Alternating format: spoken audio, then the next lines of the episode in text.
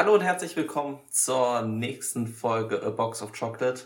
Ich bin wieder Philipp und mit mir dabei ist wieder Jonas. Hallo, hallo. Wir haben heute wieder zwei richtig schöne Filme euch mitgebracht. Aber bevor wir damit loslegen, wollen wir immer hören, was hast du denn in letzter Zeit so gesehen? Also, das letzte, was ich gesehen habe, war die neue Staffel von Love, Death and Robots auf Netflix. Ich weiß nicht, hast du zufällig die erste gesehen? Nee, gar nicht. Also mir wurde das immer ja empfohlen, aber habe ich kann nie bin ich nie reingekommen, habe ich nie angeguckt. Ja, das ist auf jeden Fall äh, um für die Leute, die es gar nicht kennen, das ist quasi so eine Ansammlung an kleinen Kurzfilmen zum Thema ja Zukunft, Dystopie und Technologie. Das ist immer so eigentlich irgendwie in jeder Form, in irgendeiner Form bei jeder Folge dabei. Und zusätzlich sind die dann immer auch sehr brutal und auch sehr sexuell. Deswegen der Name Love, Death and Robots. Und vor allem, das sind alles Animationsfilme. Das ist ziemlich cool. Unter anderem, glaube ich, auch von David Fincher mitproduziert. Uh, und das sind dann halt ganz viele kleine unabhängige Animationsstudios, die alle irgendwie so ein bisschen an ihren eigenen Werken arbeiten. Und was halt cool darin ist, ist, dass wirklich jede Folge komplett eigen ist. Also auch teilweise komplett ihren eigenen Animationsstil hat.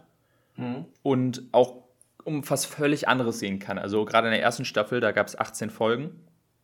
Da war wirklich keine wie die andere. Also da hatte man in einem Moment war das irgendwie so eine eher anime-artig äh, gezeichnete Story über so einen, über so, so einen Werwolf. Und dann im nächsten hast du so eine 3D-Animation von, von so einer Robotertruppe, die ein Laster ausrauben will.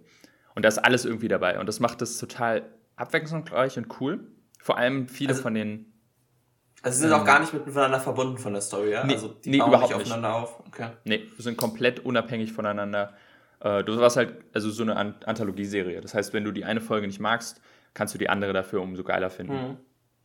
Mhm. Äh, ich zum Beispiel, also was es auch viel gab in, den, in der ersten Staffel, war, waren so hyperrealistische Animationsstile. Also die so richtig krass realistisch dann aussahen. Ist immer nicht so mein Stil. Also viele finden die gerade ganz toll.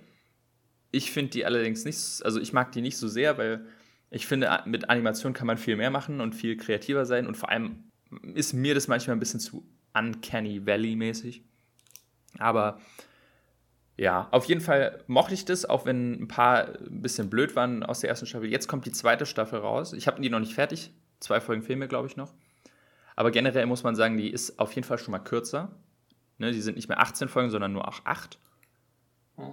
Hm. Ähm, was aber, also es wird, glaube ich, angekündigt, dass dafür jetzt häufiger Staffeln kommen sollen, weil ich glaube, die letzte war vor zwei Jahren und jetzt soll die nächste auch nächstes Jahr schon kommen. Also mehr Staffeln, dafür weniger Folgen. Und ein bisschen hat die Pandemie wahrscheinlich auch damit reingespielt, dass viele mit ihren Folgen nicht mehr fertig wurden oder so. Ja, ich, ich finde die zweite Staffel auf jeden Fall bisher auch ziemlich cool. Es gab jetzt noch keine Folge, die mich komplett weggeflasht hat, bis auf die zweite. Die hat einen sehr, sehr coolen Animationsstil. Aber sonst ist die Staffel eher so ein bisschen. Also es fehlen wirklich so Highlight-Momente. Das habe ich auch viel im Internet okay. gelesen, dass viele sehr enttäuscht von der Staffel waren. Vor allem gerade, dass es so wenig Folgen sind, ähm, ist tatsächlich ein bisschen kontraproduktiv, weil eben dadurch dieses Gefühl von ganz vielen verschiedenen Stilen, die aufeinandertreffen, wegfällt. Und das war in der ersten Staffel wirklich so cool, dass du halt ganz viele verschiedene Sachen hattest. Und hier hast du schon viele Folgen, die ein bisschen ähnlich aussehen, weil sie eben diesen Hyperrealismus-Stil fahren. Ja, das ist ein bisschen. Mhm, also lieber die erste Staffel gucken und wenn man dann nicht genug hat, nochmal die zweite Staffel. Ja, auf jeden Fall. Du kannst ja auch schauen, also wie gesagt, bei der ersten Staffel muss man auch nicht alle Folgen schauen. Und die Folgen sind auch immer nicht so lang. Das ist das, das Gute. Die kann man immer mal wieder so zwischendurch wegschauen. Die sind maximal 20 Minuten. Manchmal ist eine Folge so auch nur 10 Minuten. Das sind halt wirklich kleine Kurzfilme. Mhm. Und dementsprechend kann man die immer mal wieder so zwischendurch snacken. Sind aber, wie gesagt, halt, also für Leute, die das nicht so mögen, sind sehr brutal und sehr äh, sexuell. Also gerade in der ersten Staffel hast du da ständig irgendwie Nacktheit oder irgendwie sowas. Nee, in der zweiten tatsächlich gar nicht mehr. Aber es ist auf jeden Fall ein bisschen derber und auch manchmal ein bisschen horrormäßig. Okay. Ja, cool. Also Love the Film Robots. Bei mir, ich habe auch viel Netflix geguckt in letzter Zeit.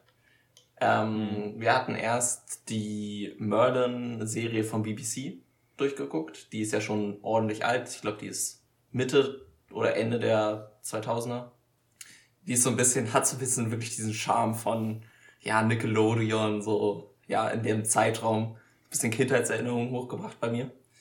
Ähm, und sind darauf dann so ein bisschen, also ich und meine Freunde sind dann so ein bisschen in das äh, Fantasy ab, abgestiegen, wenn man das so sagen kann. Ähm, wir haben dann Cursed, ich glaube, das hatte ich auch schon mal angesprochen, auf Netflix geguckt. Das ist ja eine ganz andere Interpretation von der Merlin-Sage und da auch deutlich brutaler und so ein bisschen, ja, erwachsener, wenn man das so sagen kann. Die hat uns tatsächlich nicht so gut gefallen. Wir haben sie durchgeguckt.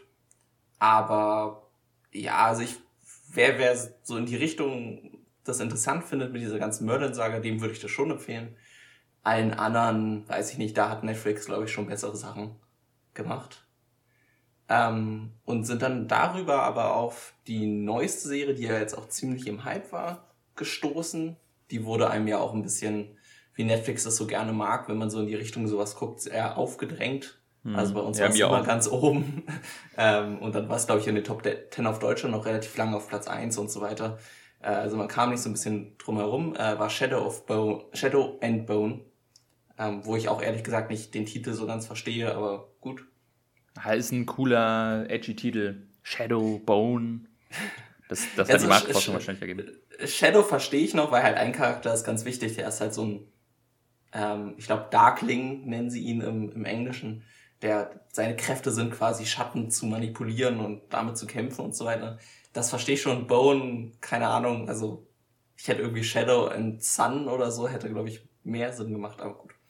Ähm, aber die Serie hat mir sehr gefallen also das war wieder so eine Serie, die mir auch gezeigt hat, wie weit CGI mittlerweile auch im Fernsehbereich, also im, auf, äh, auf einem kleinen Bildschirm gekommen ist, weil das wirklich krass ist. Also vor allem da ist so ein riesiger, ja quasi schwarzer Nebel und der sieht einfach die ganze Zeit gut aus. Worum um, geht's denn genau? Ich, ich habe mir nämlich auch keine Trailer oder so reingezogen. Ich weiß gar nicht, worum es in der Serie geht. Es ist letztendlich so eine, so eine Welt, die so ein bisschen diesen ja, russischen Sowjetunion-Stil hat. Also alle Leute tragen diese Mützen und so weiter. Das geht so ein bisschen in die Richtung. Und letztendlich sind es da mehrere Königreiche, die sich irgendwie bekriegen. So ganz hundertprozentig habe ich ja auch mal nicht durchgeblickt, aber mehrere bekriegen sich. Und es gibt halt eine Art von Leuten, die haben halt Kräfte.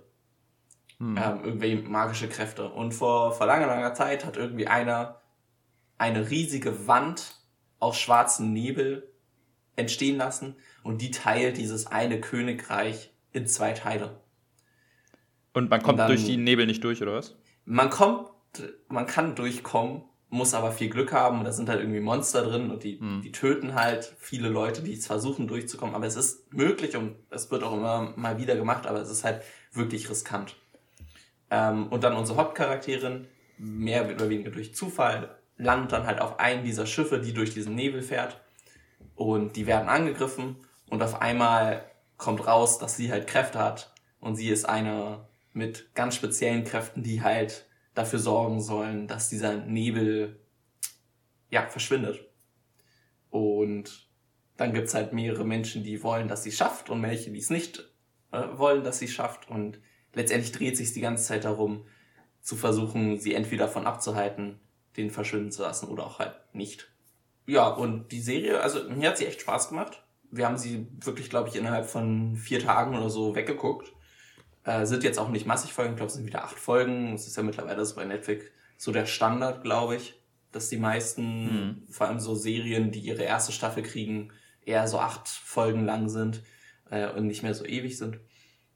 Und die würde ich wirklich empfehlen. Also wer so ein bisschen diesen Fantasy-Kram mag und sich jetzt nicht darauf aufhängt, dass da irgendwelche Unlogischkeiten, also das ist ja oft so, ne, wenn du so ein Magiesystem hat, was jetzt nicht irgendwie extrem klaren Regeln folgt, dann hast du immer das Gefühl, auf einmal kommt wieder irgendeine Kraft um die Ecke in der entscheidenden Situation und damit wird dann das Problem gelöst. Das nervt mich manchmal auch schon so, weil halt, aber es ist halt wieder so eine Serie, wo halt keine so krassen Regeln stehen für die Magie aber wenn man da so ein bisschen drüber gucken kann, dann finde ich, macht die echt Spaß und würde ich weiterempfehlen zu gucken. Ja, bin ich aber gespannt. Ich habe auch mittlerweile eine Serie angefangen. Äh, allerdings eine alte Serie und zwar auch äh, eine, eine, eine Kindheitsserie von mir. Und zwar habe ich die erste Staffel von Digimon jetzt wieder angeschaut.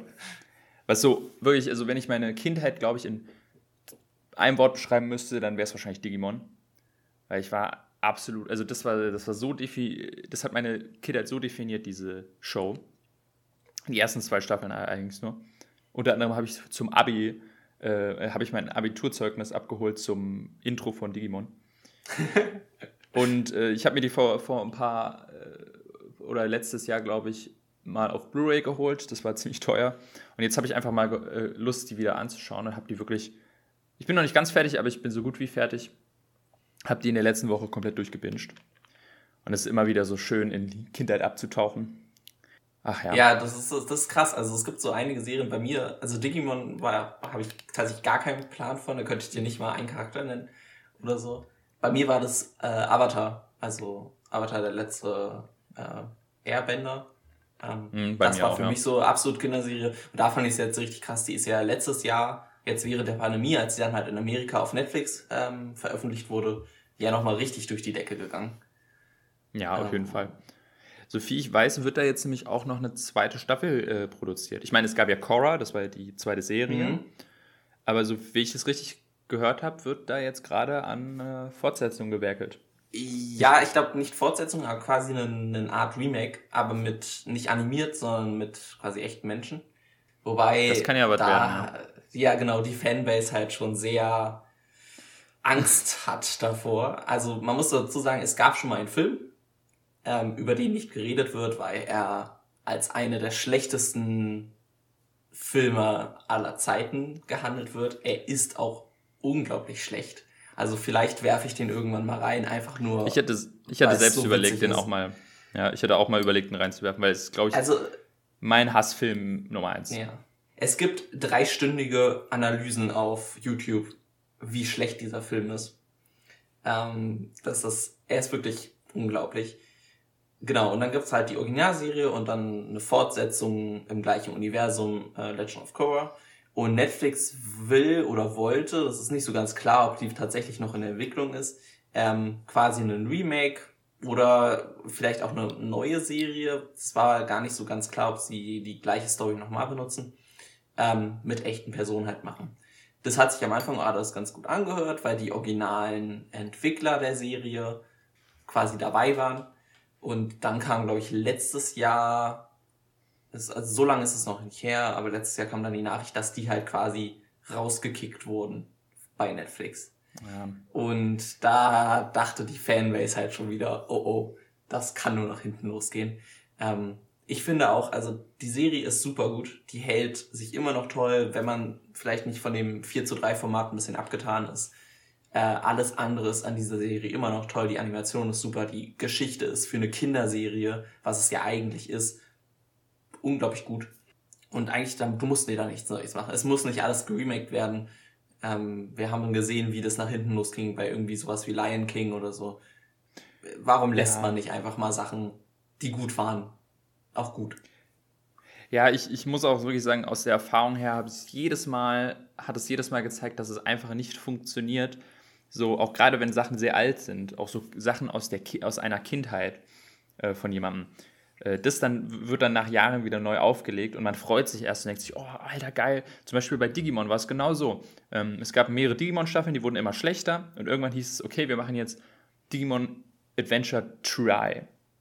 Sprich, also es gab die Staffel 1 und 2, bauten aufeinander auf und dann gingen die, die Staffeln darauf, waren dann irgendwelche anderen Geschichten. Aber jetzt kam Digimon Adventure Try, das war dann quasi die Weiterentwicklung der alten Geschichte, der Originalgeschichte mit den Originalcharakteren und sie haben es im Deutschen sogar geschafft, alle Originalsprecher zu bekommen.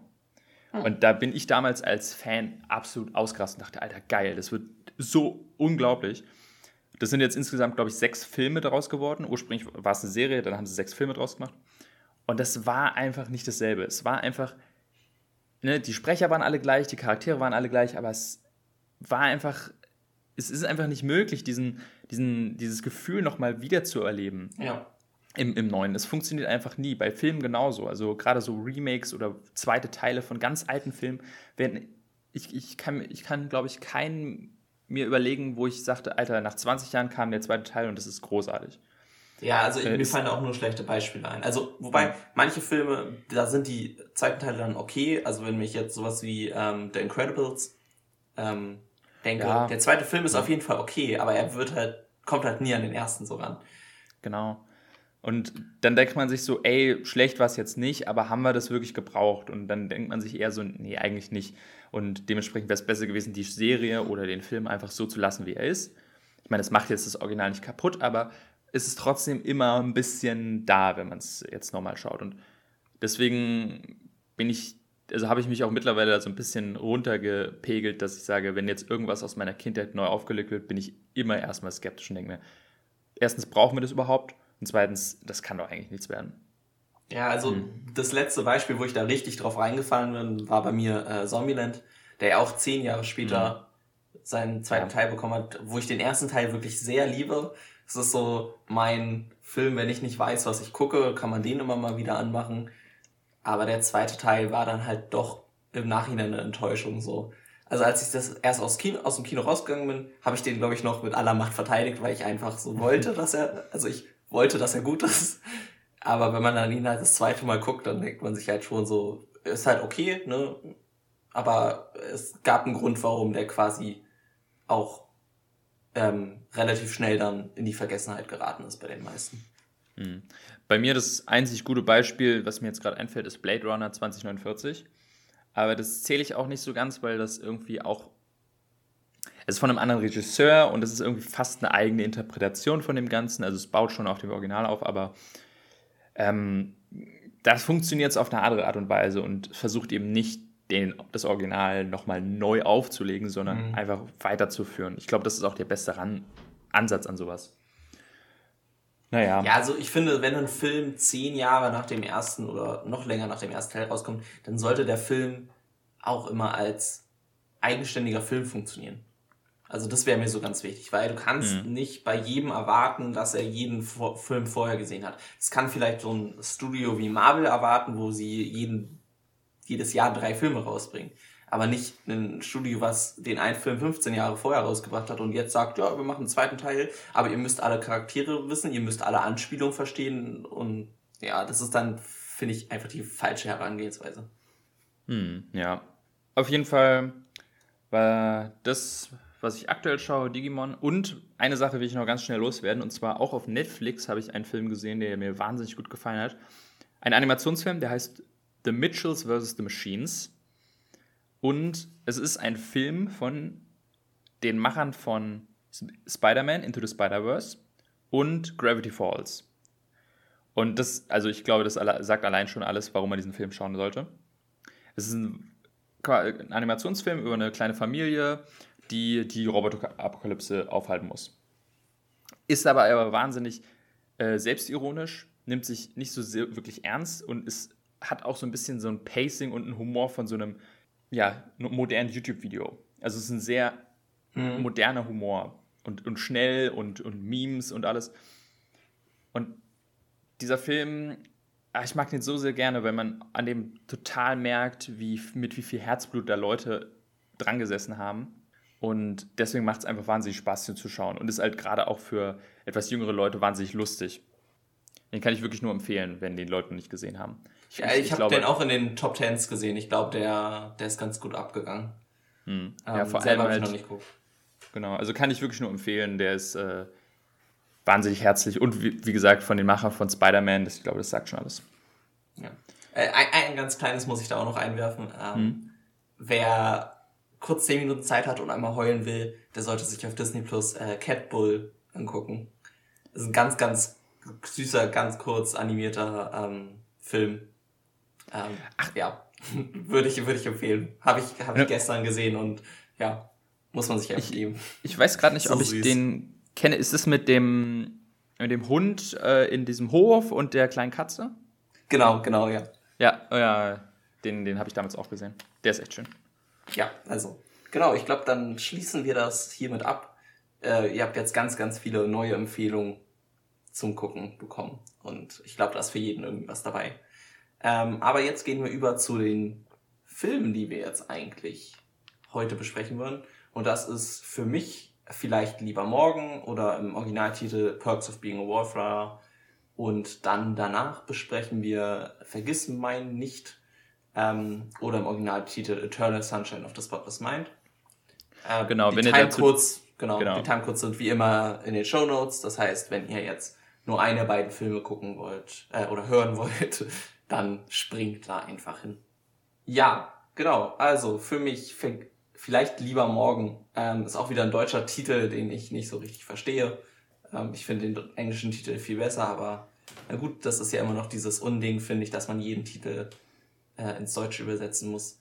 Ja, vor allem macht er, also ich habe lange überlegt, wie dieser Film irgendwie, oder dieser Titel zu diesem Film passt.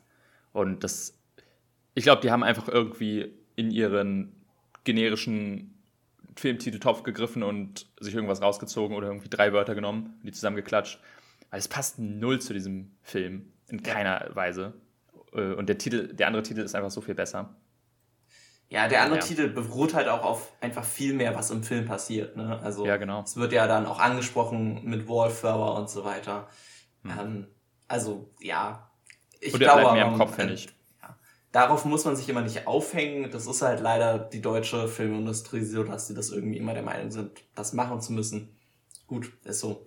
Ähm, tut aber neben nicht ab, wie sehr ich diesen Film liebe. Also ich habe ihn jetzt relativ lange nicht mehr gesehen gehabt ähm, das erste Mal habe ich ihn tatsächlich in der, mit meiner Schulklasse gesehen. Das war, glaube ich, siebte oder achte Klasse, muss ich da gewesen sein. Also da relativ kurz, glaube ich, nachdem er auch rausgekommen ist, war ich mit meiner Englischklasse im Kino und wir haben halt den Film direkt dann auch im Original auf Englisch geguckt.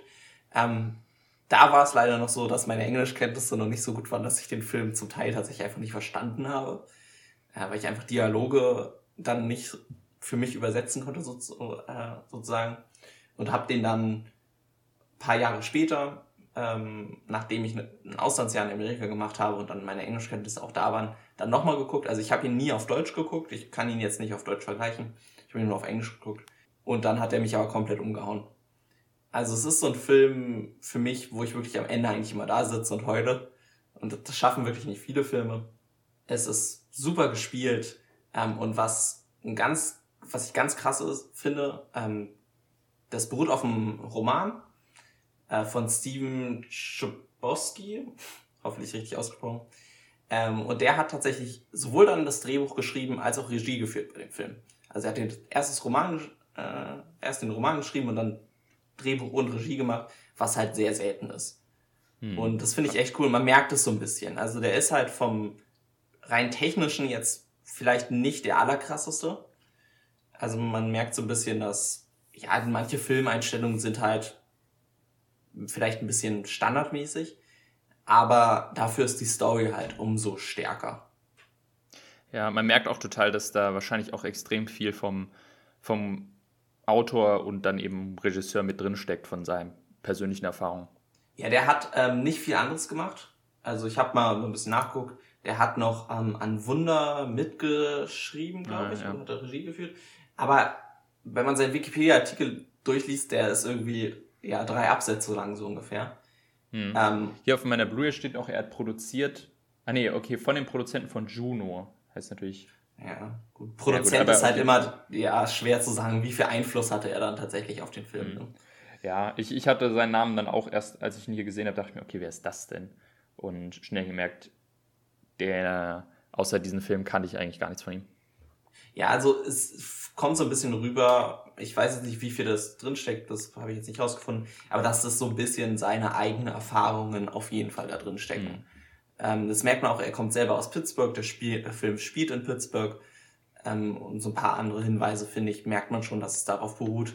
Äh, es ist auch nicht ohne Grund so gesetzt, der Film spielt deutlich vor 2012. Also er ist, kommt 2012 raus, der Film, ähm, aber sie handwerken halt die ganze Zeit mit Kassetten und so weiter. Das heißt, er spielt halt eher in den 90ern, würde ich ihn wahrscheinlich packen. Hm, ja, ähm. auf jeden Fall. Willst du ganz kurz sagen, ähm, so grob, worum es geht, für die Leute, die den Film ja. vielleicht nicht gesehen haben? Also, es geht letztendlich um Charlie. Ähm, der ist in der neunten Klasse oder kommt in die neunte Klasse auf der Highschool und es wird so ein bisschen darauf hingewiesen oder impliziert, dass er dem, in dem Sommer vor diesem Schuljahr ähm, einen Mental Breakdown quasi hatte und im äh, Krankenhaus auf jeden Fall war. Und er ist halt ein, ja, so ein bisschen ein Loser, wenn man das gemein sagen kann. Er ist halt jemand, der sehr viel alleine ist, hat keine Freunde in der Schule, ist zwar sehr schlau, aber hat sehr viel Anxiety und hält sich halt in der Schule zurück. Ähm, und er wird dann von zwei Geschwistern oder Halbgeschwistern, äh, Stiefgeschwistern in einen Freundeskreis mit aufgenommen und lebt darin dann komplett auf. Also die, die beiden Geschwister, gespielt von Emma Watson und Esther Miller, sind eigentlich auch so meine Lieblingsleute in diesem Film. Ähm, die spielen Patrick und Sam und nehmen ihn dann so auf und darin erlebt er dann halt auf einmal, ja, was es alles so heißt. Am Ende des Jahres hat er dann aber doch wieder einen Mental Breakdown, passiert durch verschiedene ähm, ja, Effekte oder durch äh, verschiedene Ereignisse. Und letztendlich handelt der Film darauf, wie er halt mit seinen psychischen Problemen quasi klarkommt. Und das ist sehr emotional und ich finde sehr objektiv gemacht. Also es ist halt nicht so, wie man es oft vielleicht sieht in, in anderen Mediensachen. Also mir fällt jetzt zum Beispiel 13 Reasons Why ein. Hm, der ja. finde ich das auf der anderen Seite ganz, ganz schlecht macht und das halt ja. viel zu, ja, romantisiert. Also der Perks of Being Wallflower zeigt das auch, dass es was Schlechtes ist, was ja. ihm da geschieht. Und ähm, das ist auch wahnsinnig subtil, das muss man ja auch sagen. Ja. Ähm, am Anfang merkt man das gar nicht. Also es wird immer ein bisschen angedeutet über, über den Film rüber, dass er immer so kleine Flashbacks hat, aber aus denen macht man nicht, sich nicht so viel, weil in erster Linie ist es halt auch ein ganz klassischer äh, Coming-of-Age-Film. Aber dann kurz vor Ende nimmt er halt einen sehr, sehr ernsten Ton, den man gar nicht erwartet.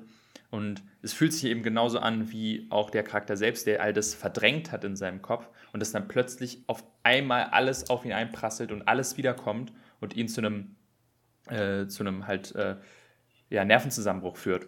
Und ich finde das halt auch sehr, sehr gut an dem Film gemacht, dass er eben das wirklich äh, den Impact von sowas deutlicher macht als, äh, als andere Sachen. Ja, also ich finde es halt super. Er nimmt halt auch dieses ganze Highschool-Erfahrung, ich glaube auch mit der wir, auch wenn wir in Deutschland zur Schule gegangen sind, ähm, viel nachempfinden können, mhm. viel schöner auf als viele andere Filme, die da spielen. Also erstmal sind, sehen die Charaktere wenigstens aus, als wären sie auch tatsächlich in dem Alter, in dem man zur Highschool geht, was ja schon mal ein großer Schritt nach vorne ist. Ja. Ähm, es wird nicht dieses klassische, komplett klickenmäßige gezeigt, was halt immer so ein bisschen anstrengend ist. Es ist, wird nicht alles für, für Lacher gespielt, sondern es wird halt einfach mal gezeigt, wie halt Highschool sein kann. Ne? Also es kann halt gute Momente geben, aber es gibt halt auch viele wirklich schreckliche Momente. Mhm. Ähm, und das finde ich einfach super gut. Also, weil die meisten Leute, die zur Schule gegangen sind, hatten nicht nur tolle Sachen, die da passiert sind. Die meisten hatten irgendwie schlechte Sachen. Ähm, ja. Und das und sieht man so selten in Medien, dass das halt wirklich auch so oder so subtil und nicht einfach so von frontal rauf auf dich gezeigt wird. Ja, was ich auch gut fand an dem Film ist, äh, es gibt zwar einen Hauptcharakter und natürlich geht es auch um seine Geschichte und seine Entwicklung und wie er damit klarkommt, erwachsen zu werden. Aber es gibt ja auch viele andere Charaktere und es wird relativ schnell in dem Film deutlich, dass wirklich jeder da äh, auf irgendeine Art und Weise so ein bisschen sein Päckchen zu tragen hat und seine Dämonen mit sich rumschleppt. Sei es irgendwie eine verdrängte Homosexualität oder zum Beispiel ein Charakter von, wie heißt sie, Mary Elizabeth, glaube ich, die anfangs so total tough und independent ist und dann irgendwann man rauskriegt, okay, sie hat tief in sich drin doch sehr starkes Bedürfnis nach Anerkennung und, und Liebe und ist sehr unsicher in sich, mit sich. Und, und auch gerade der Charakter von Sam natürlich auch ganz stark. Ähm, und das finde ich, macht der Film halt immer schön, dass er irgendwie zeigt, ey, auch wenn viele sich das nicht anmerken lassen, in der Highschool ist irgendwie jeder so ein bisschen äh, verloren und hat irgendwie so ein bisschen eine Scheißzeit. Ja, jeder trägt auf jeden Fall sein Päckchen. Also auch selbst die, die eine, mir fällt der Name jetzt nicht ein, die eine, die reich ist oder so, klaut dann trotzdem irgendwie Jeans im Laden. Also es wird Stimmt, einfach wirklich ja. gesagt, jeder trägt sein Päckchen. Also es ist irgendwie, jeder hat seine Probleme. Ähm, und es werden nicht jetzt die einen Probleme irgendwie als, als einfacher oder weniger schlimm abgetan. Ähm, und klar, natürlich ist, ist Charlie so ein bisschen der Mittelpunkt, aber jeder Charakter macht auch irgendwie seine eigene Entwicklung durch. Ja.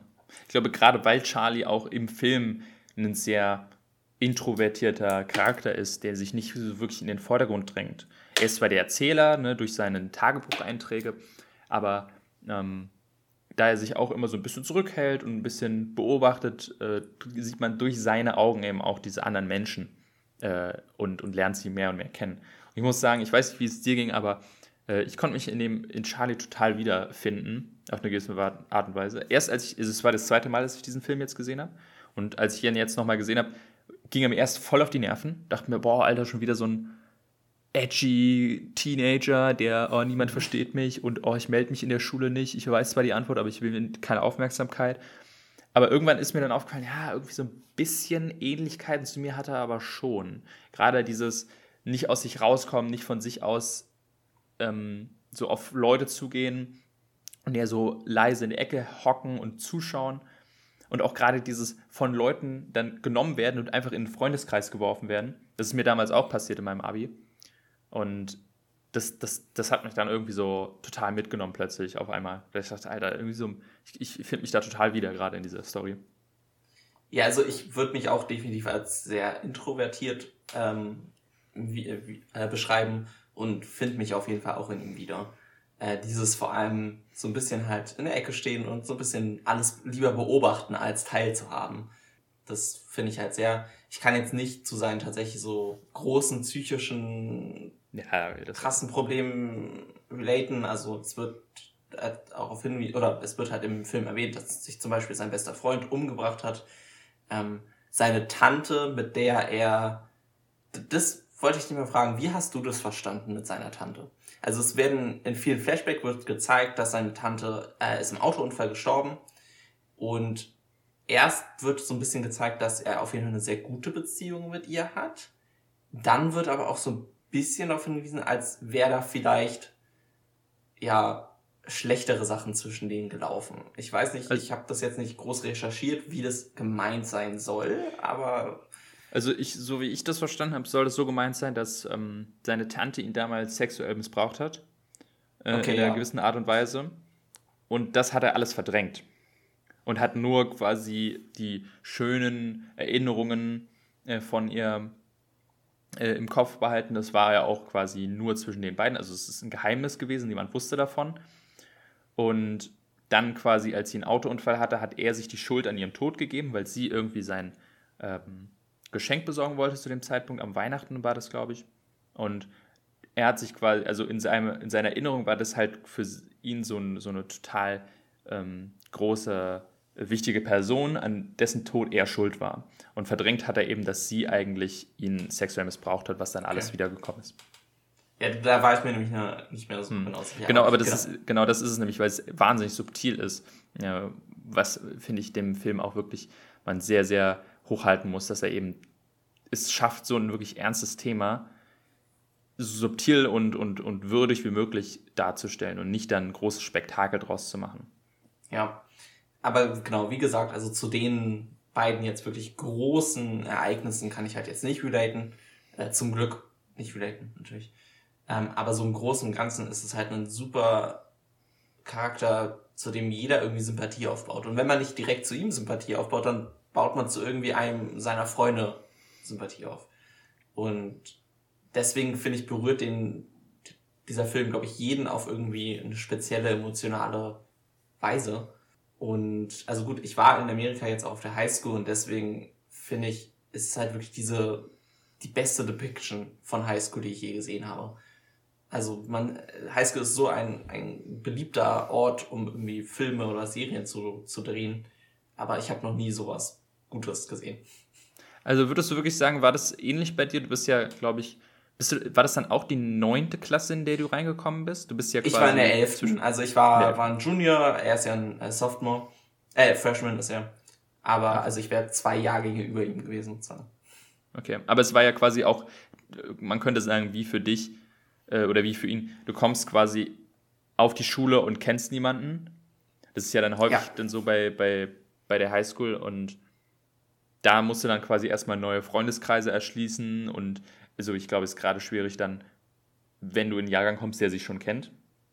Ja, also die also, Sache ist, was, was in Amerika so ein bisschen speziell ist. ist halt dieses, du hast diese Klassendynamik nicht, die man jetzt in Deutschland kennt. Ähm, es liegt daran, dass jeder seine Kurse relativ individuell wählen kann und zum Beispiel auch wählen kann, wann macht er Mathe Algebra. Muss er, muss er jetzt nicht unbedingt in der 10. machen, kann auch in der 11. machen und so weiter. Das heißt, du hast halt eigentlich in jeder, jedem Kurs hast du andere Leute. Ähm, also auch dadurch auch ist es halt noch schwerer, Freunde zu finden, weil du halt nur vielleicht in einem Kurs mit dieser Person überhaupt zusammen bist. Ah, das habe ich mich nämlich gefragt, weil ähm, äh, Charlie und äh, Patrick lernen sich ja auch unter anderem in, seinem, in dem Werksunterricht oder so kennen. Ich hatte das so verstanden, dass Patrick einfach so oft durchgefallen ist, dass er jetzt einen Kurs von den Freshmans mitmachen muss. Aber dann ist ja, es das, so, dass so ein bisschen ist es aber auch so. Also es gibt so gewisse Kurse, die immer auf gewisse Jahrgänge schon zugeschnitten ist. Du kannst jetzt nicht den Mathekurs wählen, den die Leute in der 12. machen sollen, den kannst du jetzt nicht in der 9. wählen. Also da musst du dann irgendwie, das müsstest du dann speziell argumentieren, weil du solltest natürlich vielleicht die Mathekurse vorher haben. Aber genau, es kann halt so sein, wenn du einen Kurs dann nicht schaffst, dann musst du ihn halt nächstes Jahr nochmal machen. Dann bleibst du nicht die komplette Klasse sitzen. Du kannst dann trotzdem ganz normal deinen Abschluss machen, aber du musst halt vielleicht diesen einen Kurs dann nochmal später machen. Ja, ungefähr so wie bei uns in der Uni, könnte man ja sagen. Genau, also es ist ja. deutlich, deutlich näher an unserem Uni-Konzept dran. Hat seine Vorteile, hat seine Nachteile definitiv auch. Also ich fand es auch super schwer am Anfang, Freunde zu finden, weil vielleicht fandest du zwar die eine Person super sympathisch, aber die siehst du dann halt nur für 45 Minuten am Schultag. Mhm. Und dann sitzt du wieder mit ganz anderen Leuten im Kurs. Ähm, aber das? was, ja. was auf jeden Fall super war, wird dieses Ganze mit, mit zum Beispiel dieses Football-mäßige, ne? das war bei meiner Highschool auch ganz extrem so. Jeder war Freitagsabend beim Football. Auch die Leute, die keine Ahnung hatten, wie das Spiel überhaupt funktioniert, waren trotzdem da, weil es gab halt nichts anderes zu machen. Ähm, ja, so ein bisschen dieses ganze Dynamik, die war, fand ich sehr akkurat. Wie ist denn das? Also, äh, Charlie ist ja Freshman. Mhm. Ähm, und die anderen, die sind ja kurz vorm Abschluss. Die sind ja Seniors. Genau. Oder, genau. Das heißt, wie viele Jahre sind die über dem? Drei? Äh, genau, also erst neunte und die sind zwölfte. Boah, Alter, also wenn man also, sich das überlegt, wenn ich, das ist schon ein ganz schöner, ich meine, wenn ich mir überlege, in der 12. Klasse kurz vorm Abi noch mit 9 Klässlern rumzuhängen, das ja, glaube ich, das, das, hätte ich nicht gemacht. Genau, das äh, äh, wär, passiert eigentlich auch selten so, aber ich glaube, das ist auch so ein bisschen dieses Besondere an äh, Sam und Patrick, würde mhm. ich so sagen, dass denen das halt egal ist. Ähm, ich kann mir, aber das bin ich mir nicht sicher, ob das wirklich so ist, ich dachte, dass vielleicht auch ähm, Charlie ein Jahr wiederholt hat und eigentlich ein Jahr älter ist. Das mhm. bin ich mir nicht so ganz sicher, weil er halt mit diesen mentalen Problemen hatte. Und das würde vielleicht auch so ein bisschen erklären, warum er so wenig Leute kennt in seinem eigenen Jahrgang. Aber das weiß ich nicht, ob das jetzt so akkurat ist. Ja. Mhm. Genau, also ganz so, sonst nochmal kurz dazu gesagt, neunte bis zwölfte ist halt in Amerika High School und dann siebte und achte ist Middle School. Also nicht, nicht wie bei uns, dass von der siebten bis zur zwölften auf der High School bist, sondern Du bist eigentlich nur die vier Jahrgänge ähm, sind auf der Highschool. Das heißt also, du kommst auch komplett neu an der Highschool an. Also alle, die da sind, sind quasi von einer anderen Schule gekommen. Oder ist genau. bei der Highschool häufig eine Middle School noch mit drin? Oder? Äh, es ist häufig so, aber die sind tatsächlich wirklich getrennte Schulen. Also die haben einen eigenen Direktor, die haben andere Lehrer. Ähm, es kann natürlich sein, dass viele Leute von der Middle School dann direkt auf die gleiche Highschool gehen, aber es ist nicht garantiert. Also es kann auch sein, dass sich da einiges durchmischt ja, ich würde dann jetzt den Film ähm, auch damit, glaube ich, abschließen. Oder ich würde vielleicht noch, noch ähm, und zwar, ich wollte mal fragen, so einfach so, was hältst du eigentlich von Emma Watson als, als Schauspielerin? Weil die ist ja auch in dem Film jetzt mit drin. Also, ja, bekannt natürlich am meisten für Harry Potter. Ähm, in dem Film mag ich sie richtig gerne. Also in dem Film finde ich sie super toll. Harry Potter ja, ich mag Harry Potter. Ohne jetzt hier irgendwie den größten Outrage drauf zu ich, ich mag die, die Filme. Äh, die Bücher habe ich nicht gelesen. Aber da mag ich sie nicht ganz so sehr, muss ich sagen. Ähm, ja. Ich finde, dieses immer komplett nur Tough Girl, die, der irgendwie nichts anhaben kann, finde ich immer nicht ganz so cool. Während, wenn sie so eine Rolle jetzt wie hier hat, wo sie viel mehr ähm, auch Emotionen zeigen darf, habe ich das Gefühl, finde ich, ist sie deutlich besser. Hm. Ja, geht mir ähnlich. Also man sieht sie auch äh, kaum noch in, in Filmen. Also sie ist ja jetzt viel mehr äh, Aktivistin geworden oder Feministin. Mhm. Ähm, Und Schauspiel hat gar nicht mehr so viel. Ich muss aber auch sagen, dass in den meisten Filmen, wo ich sie gesehen habe, ich wirklich so ein bisschen, also enttäuscht nicht, aber wo ich dachte, ja gut, also wirklich beeindruckt hat es mich da nicht. Also auch gerade so Schön und das Biest fand ich sie sehr schwach als äh, vom Schauspiel her. Oder ähm, The Circle. Und ja, da haben einfach, glaube ich, sowas, so zum Beispiel ein, ähm, äh, hier, ach Mann, wie heißt nochmal der Schauspieler von Harry Potter? Äh, Daniel, Daniel Radcliffe. Daniel Radcliffe. Ich war Daniel Craig die ganze Zeit, meine Güte. äh, der hat zum Beispiel über die Jahre gezeigt, was für ein talentierter Schauspieler er ist, mit wahnsinnig tollen Rollen. Und das ich, kann ich von Emma Watson halt einfach nicht behaupten. Also in dem Film hat es mir auch gefallen. Hm, mir jetzt mich nicht komplett umgehauen, aber da soll es auch in dem Film, glaube ich, gar nicht drum gehen. Äh, aber ansonsten ist ihr Name für mich relativ äh, untergegangen über die Jahre. Ja, also ich, glaub, ich glaube, ja, sie hat ihr Geld gemacht, ne? Also ich glaube, vielleicht hat sie auch nicht mehr so viel Spaß am Schauspielern, das kann ich mir auch mhm. vorstellen. Ähm, und sie muss ja nicht mehr, ne? Also ich nehme an, dass sie mit Harry Potter äh, gut, gut Geld gemacht hat und wenn sie jetzt der Meinung ist, sie hat irgendwie wichtigere Themen, auf die sie ihren Fokus legen will, dann finde ich das auch vollkommen okay. Ähm, ja, genau. Also, aber wie du schon meintest, ja, Emma Watson, also ich fand sie trotzdem toll im Film, aber äh, durch Ezra Miller stiehlt ihr ein bisschen die Show natürlich. Hm. So, genau, dann würde ich vielleicht sagen, schließen wir vielleicht lieber morgen ab, beziehungsweise Perks of Being a Wildflower. äh, auf jeden Fall der bessere Titel. Vielleicht auch, ich kann mir vorstellen, dass sowas wie Perks natürlich kein Wort ist, was viele Nicht-Native Speaker dann sofort ja. kennen. Vielleicht war das einer der Gründe. Ähm, ja, also, der Titel hier, ist so hier, lang. Auf Wikipedia haben sie noch die Wort-für-Wort-Übersetzung des Titels. Die Vorteile des Mauerblümchen-Daseins. Okay, also den Titel hätte ich auch ungern gehabt auf Deutsch.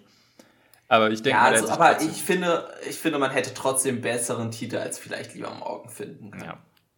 Also mir fällt Fall. jetzt auf nicht sofort einer ein, aber ja, ich glaube, mittlerweile ist es ja auch ein bisschen besser geworden. Ich meine, es ist jetzt wieder acht Jahre her. Äh, immer mehr Deutsche sprechen ja jetzt auch Englisch. Also ich hm. glaube, so nach und nach werden wir es auch hinkriegen, dass immer mehr Originaltitel einfach hier stehen bleiben dürfen. Hm, auf jeden Fall.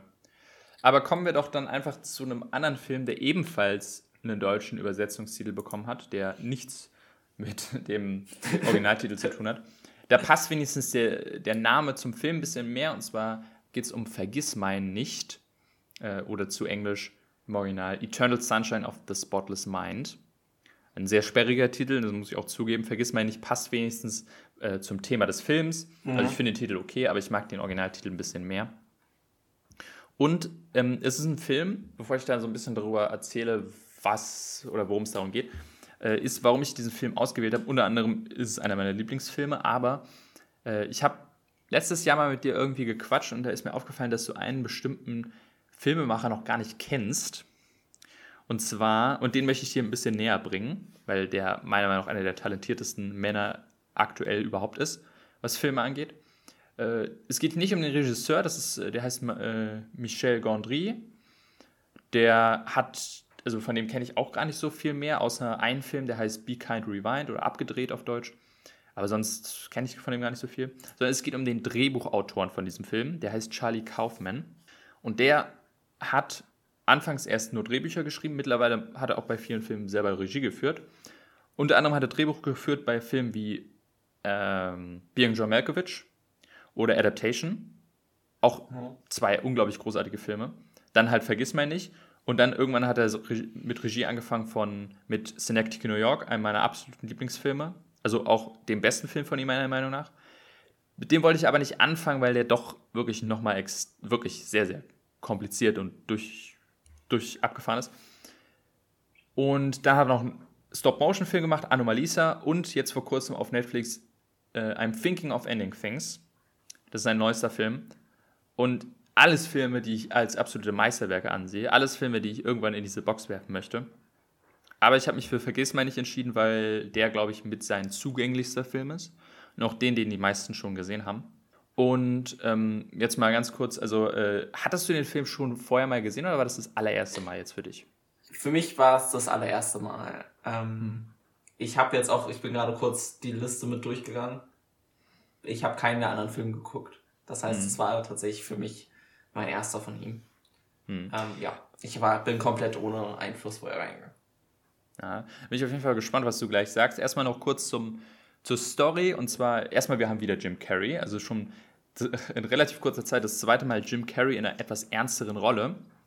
Äh, und zwar geht es in diesem Film darum, Jim Carrey und Kate Winslet äh, waren ein äh, Pärchen, das sich anscheinend getrennt hat und es spielt in einer Zeit, wo es ein medizinisches Verfahren gibt, wo man seine Gedanken für eine per spezifische Person auslöschen kann. Da geht man zu einem Arzt und der löscht einfach komplett seine kompletten Erinnerungen. Und das hat anscheinend Kate Winslet gemacht und jetzt ist Jim Carrey sauer und will das auch machen. Und dafür kommen dann halt so ein paar Typen nachts zu ihm und er schläft äh, währenddessen. Aber es geht ein bisschen was schief. Während diese Gedankenauslöschung oder Erinnerungsauslöschung passiert, äh, wacht er in seiner Erinnerung auf und merkt quasi und erlebt die ganzen Erinnerungen rückwärts und somit auch die Beziehung mit äh, ähm, Clementine, heißt sie im Film. Und äh, erlebt quasi die Beziehung rückwärts und merkt nach und nach, wie diese Erinnerungen äh, gelöscht werden. Und am Anfang sind es natürlich die schlimmen Erinnerungen von der Beziehung, wie sie gerade in sich zusammenfällt. Und mehr und mehr kommt er dann in die Phase der Beziehung, die eigentlich sehr, sehr schön war. Und stellt irgendwann fest, eigentlich will er gar nicht, dass er das alles wieder vergisst. Und will versuchen, diesen Prozess zu stoppen und schnappt sich dann Clementine in seine Erinnerung und versucht, in den Erinnerungen vor diesem Prozedere zu fliehen. Also wahnsinnig faszinierende Idee überhaupt äh, von so einem Film und versucht quasi seine Erinnerungen an sie aufrechtzuerhalten. Und darum geht es im Grunde in diesem Film. Ähm, ja, erstmal so grob, wie fandest du ihn auf jetzt beim ersten Mal schauen? Also, um es in zwei Worten, ich fand ihn super und verwirrend. Ja, das, das, das, das trifft es ganz gut, glaube ich. Also vor allem nach dem Cold Open, es fängt ja erstmal mit quasi, der Film spielt ja in verkehrt rum Reihenfolge, in Anführungszeichen. Also die ersten hm. Szenen, die wir sehen, sind eigentlich der Ende des Films. Hm. Und nachdem dann halt die, die Anfangscredits waren, da war ich dann schon ziemlich verwirrt. Ähm, Im Nachhinein hat sich das natürlich dann alles ergeben, warum das so ist. Ähm, aber die Idee, also sich sowas auszudenken und sowas dann auch irgendwie einigermaßen verständnisvoll hintereinander zu streiten, da hatte ich schon echt Respekt vor. Ja, das ist echt fantastisch. Also es wird dann auch viel ein bisschen damit gespielt, dass ähm, der Charakter von Kate Winslet Clementine sich die ganze Zeit die Haare färbt. Das ist unter anderem auch so ein bisschen symbolisch, dass die Farbe auch so ein bisschen widerspiegelt, in welcher Phase der Beziehung sie gerade sind. Aber es ist auch halt ein Visual Clue für den Zuschauer, dass er weiß, okay, ähm, jetzt äh, sind wir quasi an dem Punkt der Beziehung äh, und das ist jetzt quasi spielt davor, weil jetzt hat sie plötzlich grüne Haare und davor hatte sie rote. Äh, das, das hilft ein bisschen die Übersicht. Also ich kann vollkommen nachvollziehen, dass dieser Film am Anfang sehr verwirrend ist, wenn man nicht genau weiß, worauf will er hinaus, äh, was, äh, wie ist er strukturiert. Und es ist auf jeden Fall ein Film, der, glaube ich, viel davon mit, wo man viel mitnimmt, wenn man ihn noch ein zweites Mal schaut. Ich habe ihn tatsächlich jetzt auch zweimal geschaut für den Podcast, aber auch nur, weil ich den äh, Audiokommentar nochmal äh, mir anhören wollte. Und ähm, ich muss auch sagen, beim allerersten Mal, als ich ihn geschaut habe, fand ich ihn tatsächlich eher so okay. Ähm, da hat er mich noch nicht so weggeflasht und erst beim zweiten Mal bin ich, ist mir aufgefallen, wie genial dieser Film ist. Und was ich an diesem Film so mag, äh, also es gibt extrem viele Filme, Sachen, die ich an diesem Film sehr, sehr mag, aber ein Aspekt, den ich sehr, sehr hoch halte bei Filmen, ähm, oder sind, wenn es ein Liebesfilm ist, äh, und darum, es geht ja quasi um eine Beziehung in diesem Film, äh, und es ist ein Film, der schafft, Liebe und Beziehung in eine gewisse Form realistisch darzustellen. Mhm das tatsächlich traurigerweise eine wahnsinnige Seltenheit im Kino ist. Ja, im, im Kino ist es immer so, wenn, wenn ein Streit in einer Beziehung stattfindet, dann ähm, sollten sich die Charaktere schon trennen, so ungefähr.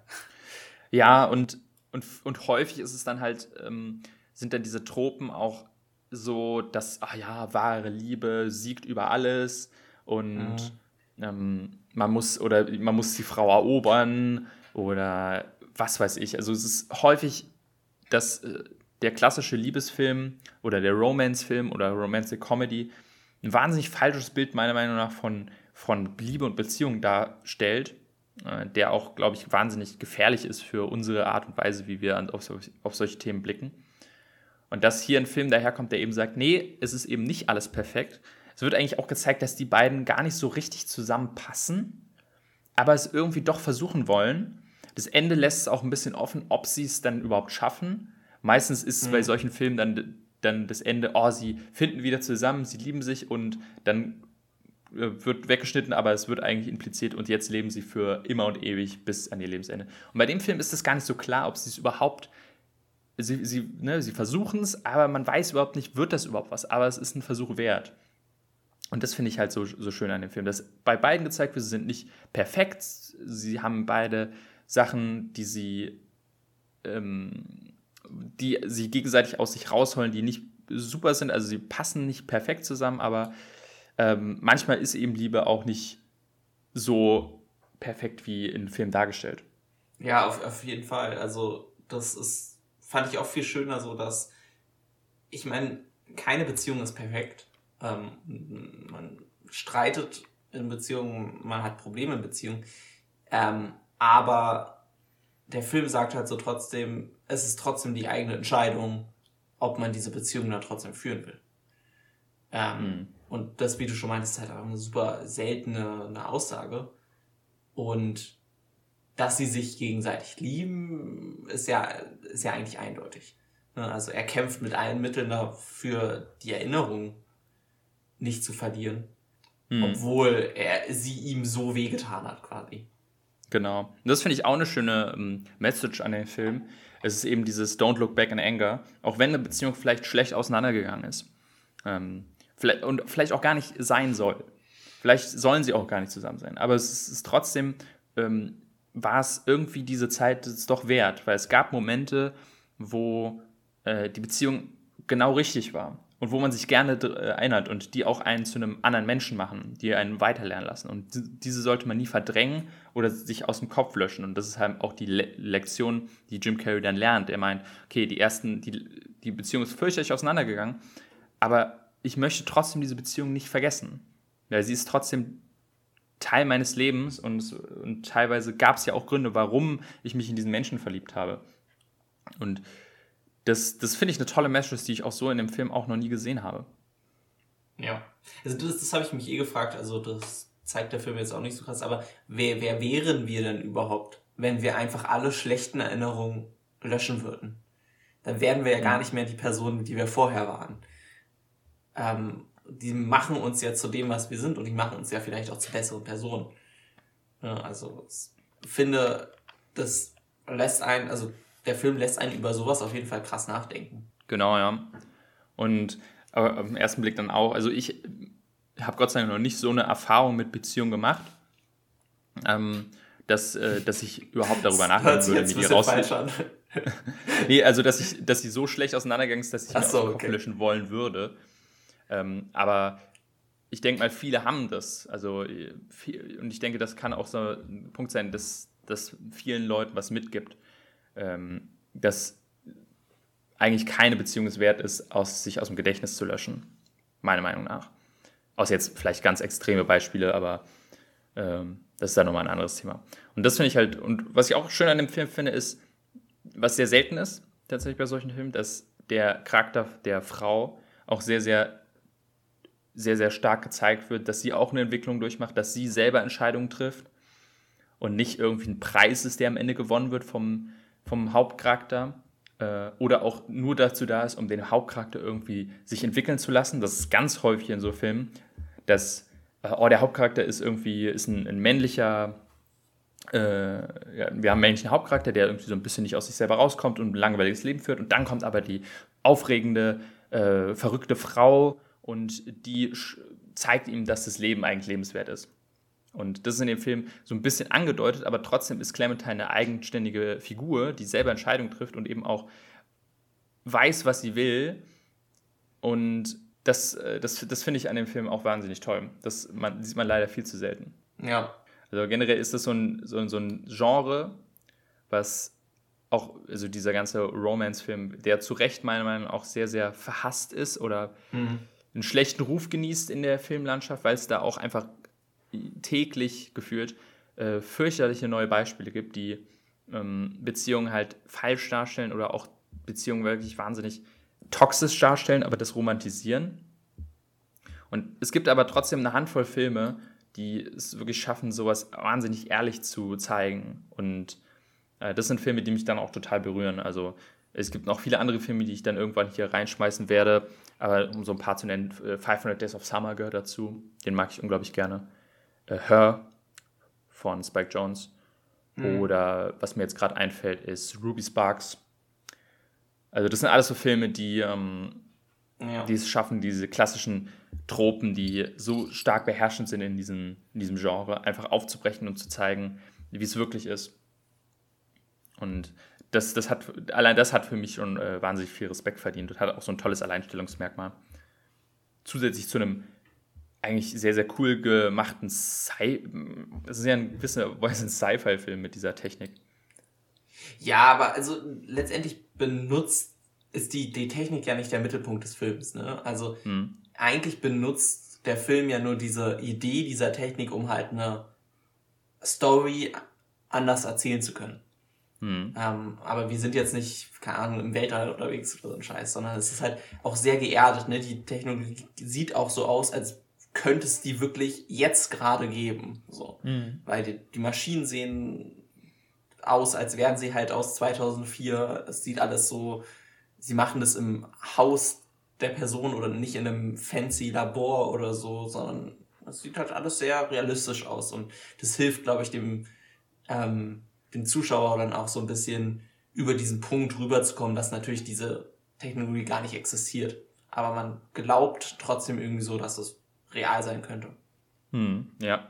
Und eben auch, dass dann dadurch dieser Film so wahnsinnig fantastisch erzählt werden kann. Also ähm, das fühlt sich ja fast schon an wie, also die springen ja da wie in Träumen von Szene zu Szene und ähm, das ist dann auch gerade durchs Editing und durch die Beleuchtung und ein paar Special Effects auch echt geil gemacht, wie dargestellt wird, dass seine Erinnerungen langsam verschwinden. Ja. Er ist in irgendeiner Szene und geht durch eine Tür und ist dann plötzlich in einer anderen Szene äh, weil die, die Erinnerung, wo er gerade drin war, die ist jetzt schon wieder weg.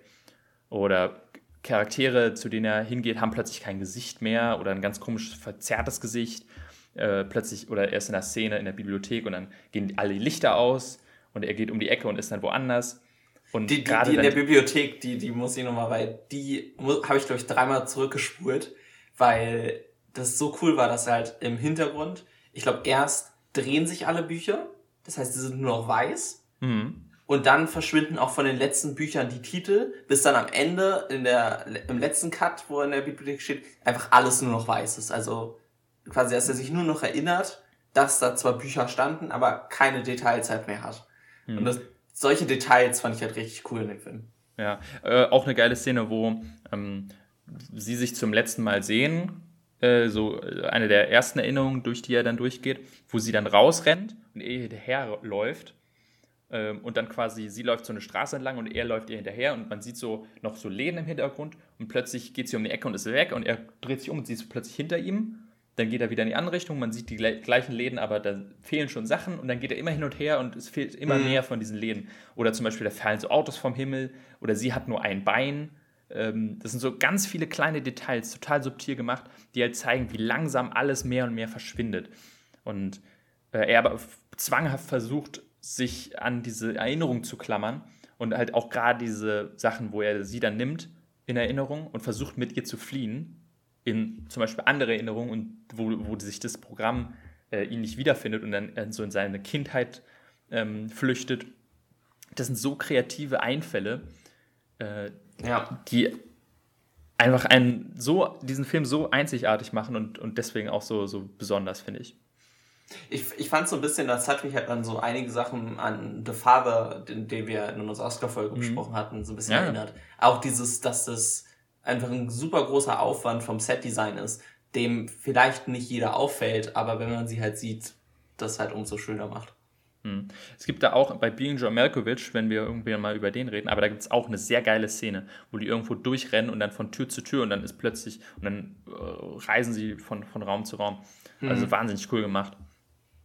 Und ne, es hat auch so ein bisschen was von, keine Ahnung, so Inception, aber ein bisschen durchgeknallter, weil es eben auch so in den Gedanken spielt Und ich finde das auch cool dargestellt, dass man auch zeigt, das sind nur Erinnerungen. Ne, das ist nicht die Realität, die er gerade erinnert, sondern es ist eben nur eine Erinnerung. Und dementsprechend fehlen auch nur bestimmte Details, weil er erinnert sich nur an bestimmte Sachen, die wichtig für ihn waren. Ähm, ja. Das finde ich, macht der Film auch äh, sehr, sehr cool klar. Ja, also ich, ich finde ihn einfach toll. Und auch wieder hier mal, ne, ich habe es gerade schon erzählt, Jim Carrey in einer ernsten Rolle mit so einem leichten humoristischen Touch. Noch ein ja, bisschen weniger sehr leicht. Als, genau, also ein bisschen weniger als bei Truman Show, aber trotzdem nicht komplett super ernst. Ne, man, und ich finde, das passt total. Ja, ich glaube, er, er wird nie der Typ sein, der wirklich nur ernst spielt. Das passt einfach zu ihm auch nicht. Hm. Ähm, weil ich meine, er hat ja auch diese Ästhetik im Gesicht und so weiter, dass er halt mhm. immer irgendwie, also vor allem so in der Szene, wo er dann an seine Kindheitserinnerung hat und dann unterm Tisch liegt und so weiter, mhm. da, ja, da kommt dann halt so sein doch Comedy-Talent so ein bisschen durch. Ähm, aber dennoch, wie du meinst, halt sehr, sehr ernst und ich würde sogar sagen, ich fand ihn noch besser als in Truman Show. Persönlich. Würde ich auch tatsächlich sagen. Wenn es um Jim Carrey geht, würde ich, glaube ich, ihn in dem Film ist es seine beste Performance weil sie eben auch sehr subtil ist und auch sehr emotional an den richtigen Stellen und total glaubwürdig. Ja, ich finde auch seinen Charakter sehr, sehr interessant. Ich finde auch cool, dass zum Beispiel auf ihn gar nicht so, es, ähm, es wird zum Beispiel gar nicht darauf eingegangen, was er arbeitet, ähm, mhm. weil er anscheinend auch kein wirklich interessantes Leben führt. Und aber dann für ihn Clementine eben genau dieses, ähm, dieser Mensch war, der irgendwie sein Leben aufgeheitert hat und jetzt ist sie weg und er kann damit nicht leben und deswegen will er das vergessen oder so.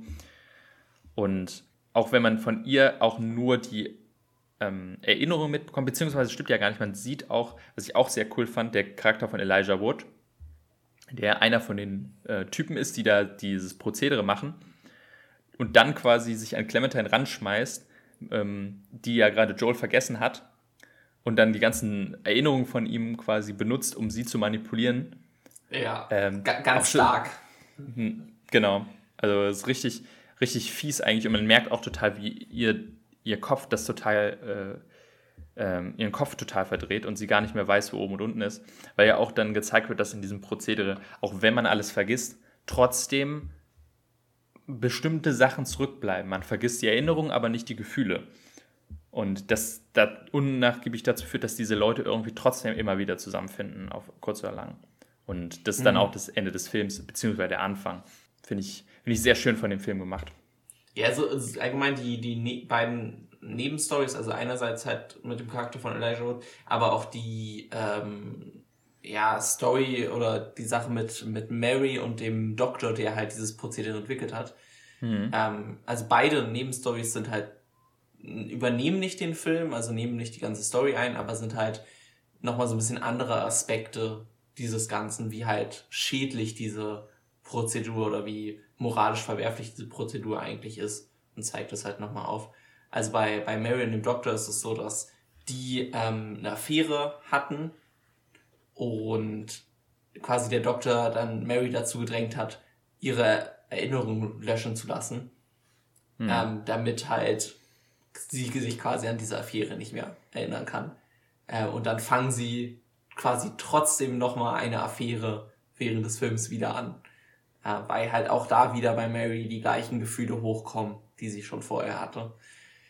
Äh, ja, auch da sehr moralisch, ja, problematisch, würde ich mal sagen. Hm, genau, also der Film bringt ja auf jeden Fall zum Nachdenken, ob man selber auch sowas machen würde oder irgendjemandem dazu raten würde. Und ähm, ich denke mal. Würdest du, würdest du es denn in irgendeiner Situation machen? Also wahrscheinlich jetzt auf Beziehung haben wir ja schon gesagt, würdest du es mhm. nicht machen. Aber wenn du jetzt zum Beispiel, also in manchen Momenten hätte ich so gedacht, da, da wäre so eine Technologie halt echt praktisch. Also wenn ich jetzt irgendwie denke, jemand wurde, wurde vergewaltigt oder so. Ja, hatte ich und tatsächlich davon auch die Erinnerung löschen, das wäre halt also super. Oder halt, ich glaube, das wird auch ganz kurz anschauen, wenn halt jemand eine Phobie vor irgendwas hat. Ne? Also, ja, dafür wäre es, glaube ich, auch wirklich gut. Also das, das, das, das habe ich nämlich auch gefragt. Da wäre es vielleicht, was schwierig wäre, dass man dann halt irgendwie, wenn dann alle anderen, die davon wissen, äh, es, es, wird ja in dem Film gezeigt, man kriegt dann so eine Karte zugeschickt und dann steht dann drauf, die und die Person hat sich die Erinnerungen löschen lassen. Er, erwähnen sie nicht die Beziehung vor ihr mhm. oder so. Ich glaube, das wäre dann halt schwierig, wenn du irgendwann rausbekommst, äh, du hast dir was löschen lassen Und, und dann Beziehungsweise, dann weißt du nicht, weißt, was du löschen lassen hast. Ob ja, das noch oder, schlimmer ist, als eigentlich die Erinnerung daran noch ja, zu haben. Ja, genau. Also, oder, oder zum Beispiel, du weißt es von der Person, sie hat sich aber löschen lassen. Das ist, glaube ich, ein komisches Gefühl. Also, das, ist, das wäre halt so, als wäre jemand, zum Beispiel, stell dir mal vor, du wüsstest, jemand wurde vergewaltigt im Schlaf oder so und die Person weiß mhm. es gar nicht. Und du musst dann mit diesem Geheimnis rumlaufen und mit dir normal reden. Ah, das könnte ich gar nicht. Das wäre, glaube ich, für mich, glaube ich, auch total schwierig. Aber ja. ich könnte mir vorstellen, dass viele auch gerade so traumatische Erlebnisse, ähm, äh, das würde sehr helfen, äh, das äh, rauslöschen zu lassen. Aber so zum Beispiel jetzt, wenn jemand gestorben ist, ein, ein, ein Familienmitglied, ich meine, okay, auf keinen Fall. Das, ja, das, das, weiß, wie, da müsste man das komplette Familienmitglied löschen. Das, ja, es, das, wird, es wird kurz, glaube ich, gezeigt im Warteraum ähm, der, der Praxis da, sitzt zum Beispiel eine mit ihren ganzen Sachen von ihrem Hund. Genau. Und das verstehe ich auch, auch nicht. Warum sollte man sowas jemals rauslöschen hm, lassen wollen? Genau. So, keine Ahnung. Dann schafft ihr doch gar nicht erst einen Hund an. So. Ja, das ist auf jeden Fall. Mh. Hm. Könnte fast eine Aber Black ja. Mirror-Folge sein, wenn man so drüber nachdenkt. Ja, ja das stimmt schon. Ja. Naja, auf jeden Fall, das zu ähm, vergessen meine ich, also einer meiner absoluten Lieblingsfilme. Und ein Film, den auf jeden Fall der zugänglichste Film von Charlie Kaufman und wenn den der Leuten gefällt, dann können sie sich ja langsam mal an seine anderen Filme ranwagen, die ähnlich so drauf sind, also ähnlich verwirrend, aber vielleicht noch ein bisschen mehr. Also gerade Synecdoche New York, mein Lieblingsfilm von ihm, der ist echt, ne, da geht's, also um grob zu sagen, da geht es um einen Typen, der ein Theaterstück schreiben soll und irgendwann fängt er an, das Theaterstück über sein Leben zu schreiben, was dazu führt, dass irgendwann das Theaterstück so weit ist, dass er darüber schreibt, wie er das Theaterstück schreibt. Und das inszeniert. Und dann muss er jemanden besetzen, der ah. ihn selber spielt. Und dieser, der den, ihn spielt, muss dann jemanden besetzen, der den spielt, der, also, ne, du verstehst ungefähr, in welche Richtung es geht. Mhm. Ähm, auf so einem Level sind dann meistens seine Filme und dementsprechend äh, nicht für jeden, aber meiner Meinung nach wahnsinnig großartiges Kino und auch anspruchsvolles Kino, was äh, vielleicht jeder mal ausprobieren sollte. Ja, so, dann würde ich sagen, kommen wir zum Schluss und kommen zu den Filmen für die nächste Woche. Beziehungsweise erstmal, welche wir denn neu reinwerfen. Genau, und zwar, ich mache das mir hier mal auf. Ich muss leider diesmal das nicht über die Box machen, sondern über so eine App, weil meine Box in einem anderen Raum ist und da komme ich gerade nicht rein. Aber halb so wild. So, und zwar, dann fange ich mal an. Und zwar, ich habe mich, ich, tatsächlich habe ich dieses Mal extrem lange hin und her überlegt, weil es ein paar Filme gibt, die ich gerne reinwerfen will, aber ich weiß nicht, jetzt schon oder erst später oder so. Äh, ähm, jetzt bin ich mittlerweile bei einem Film stehen geblieben, für den ich mir entschieden habe, den vielleicht nicht viele Leute gesehen haben, weil der Name sie vielleicht auch erstmal abschreckt. Es handelt sich um einen Biopic über mhm. einen, ja, einen Unternehmer. Und zwar heißt dieser Film Steve Jobs. Hm. Ich weiß nicht, hast du den zufällig gesehen? Nee, ich hatte nicht gesehen, aber ja, genau. Also. Das ist ein großartiger Film ähm, und ich könnte mir vorstellen, dass viele ihn nicht gesehen haben, weil sie denken, oh, Steve Jobs, hab keinen Bock auf seine Geschichte, interessiert mich nicht. Mich übrigens auch nicht, weil ich ähm, bin kein Apple-User oder habe nicht viel zu nicht viel übrig für ihn, aber der Film ist fantastisch gemacht und deswegen will ich den viel, vielen Leuten mal ein bisschen näher legen. Und deswegen schmeiße ich den hier rein.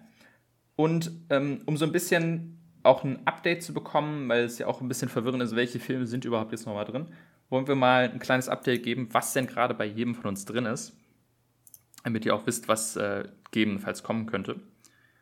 Und zwar, jetzt habe ich, äh, ich lese mal kurz vor, was bei mir jetzt aktuell drin ist. Und zwar habe ich Steve Jobs logischerweise gerade reingeworfen. Dann habe ich Old Boy, 1917, Stirb langsam, Inglourious Bastards, Toy Story, Chihiros Reisen Zauberland, It Follows, die Verurteilten und Inception sind aktuell meine Filme. Okay. So. Äh, bei mir ist es Shaun of the Dead, The Hunger Games, also als einmal zusammengefasst, das 1 bis 4, äh, Avengers Endgame, Warm Bodies, 28 Days Later, ähm, Who Am I, Tenet, Knives Out, Tron Legacy und diese Woche reinwerfen tue ich Mord im Orient Express. Der Original oder der neue? Der neue. Der neue, okay, alles klar ja, so ein bisschen auf Vorbereitung ist. Ich freue mich sehr auf ähm, Der Tod auf dem Nil und deswegen. Stimmt, da gibt es ja, der, der wird ja jetzt demnächst kommen. Okay, Der hätte eigentlich schon längst rauskommen sollen, aber mhm. naja, wie, wie wir wissen, ist das ja im Moment nicht so. Okay, spannend. Gibt es eigentlich, ähm, mal so ein kleiner, kleine Frage, gibt es irgendwelche Filme, auf die du dich schon freust und, und hoffst, dass die bald gezogen werden? Weil bei mir auf jeden Fall. Also ich würde mich sehr über 28 Days Later freuen, weil ich irgendwie mal wieder Lust habe. Ein bisschen Zombie. Ja, das, ja, du hast drei Zombie-Filme und es kam bisher noch keiner. Ja. Ähm, deswegen will ich auch erstmal noch keine Zombie-Filme reinwerfen, weil ich habe auch ein paar. Äh, aber ich warte erstmal noch, weil nicht, dass wir am Ende dann irgendwie drei Folgen lang nur Zombie-Filme besprechen. ähm, ja. Also bei dir freue ich mich auf Hunger Games total. Da bin ich echt gespannt, weil ich die auch endlich mal alle wieder schauen möchte. Und da auch viel Redebedarf habe. Und Endgame freue ich mich total. Da äh, hoffe ich, kommt der bald mal. Und bei mir, ich freue mich auf Chihiros Reise. Ich hoffe, der kommt endlich. Weil ich weiß, du hast ihn noch nicht gesehen. Und ich will dich endlich mal ins Studio Ghibli einführen. Und ja, ähm, 1917 wäre ganz passend. Ich habe den jetzt nämlich gestern gesehen äh, weil meine Freundin ihn nochmal sehen wollte. Und wäre es praktisch, wenn er jetzt auch mal bald kommt. Aber ich bin mal gespannt. So, soll ich einfach mal anfangen? Mach mal. So, ich stelle mal hier kurz ein, dass es ein bisschen spannender wird mit Verzögerung. Ich habe so eine Zufalls-App. äh, Verzögerung. So. Also, bei mir wird's. Hm, ich bin gespannt. Ah. Ja, geil. Also, bei mir wird es nächste Woche Steve Jobs. Ah, okay. Den, den neuesten zuerst. Ja, das, das haben wir auch noch nicht. Gar nicht. Nee. Genau, direkt reingeworfen, direkt gezogen. Ja gut, Steve Jobs wird als nächstes kommen. Okay. Und bei mir ganz klassisch mit Papier. Ich greife mal hier raus. Äh, bei mir wird es Knives Out. Ah, sehr schön. Auch ein Film, den hast du ja, glaube ich, letzt, nee, vorletztes Mal reingeworfen. Vorletzte, vorletzte, genau. Mhm. Ja. Genau. Ich weiß nicht, gibt es cool. Knife? Ja, können wir schauen ganz kurz, ob es den irgendwo zufällig gibt. Ich glaube, Knives Out ganz Ich glaube, nein. Auf Netflix, glaube ich. Ja, müsste es eigentlich. Ah, da gibt es auch Mord im Orient Express, sehe ich gerade. Das ist natürlich auch praktisch. Hm. Also auf Netflix ist er nicht. Wurde anscheinend runtergenommen. Ja, aber das ist, das ist leider bei Netflix jetzt immer öfter, dass viele Filme irgendwie gefühlt nur für kurze Zeit sind. Auf Prime ist er. Also Knives Out könnt ihr auf Prime Stimmt, gucken. auf Prime habe ich den, ähm, habe ich gesehen, dass es den gibt. Steve Jobs, glaube ich, gibt es eher weniger. Übrigens, bloß nicht verwechseln mit ähm, Jobs. Äh, den sehe ich nämlich hier gerade auf Netflix. Das ist der Film mit, äh, wie heißt der denn? Hm, äh, Ashton Kutcher. Hm. Also den nicht, sondern Steve Jobs. Der ist mit Michael Fassbender. Äh, den bitte schauen. Okay. Und äh, ja, schauen wir mal, wo wir den her, wo man den herkriegt. Also es gibt ihn auf, auf Prime zur Not zu kaufen, sonst ja. Ja, alles klar. Dann bin ich mal gespannt. Also beim nächsten Mal gibt es Steve Jobs und Knives Out. Genau. Also zwei etwas modernere Filme. Freue ich mich schon drauf. Und ansonsten würde ich sagen, war es das für diese Folge, nicht wahr? Genau. Wir sehen uns beim nächsten Mal. Bis dann. Ciao.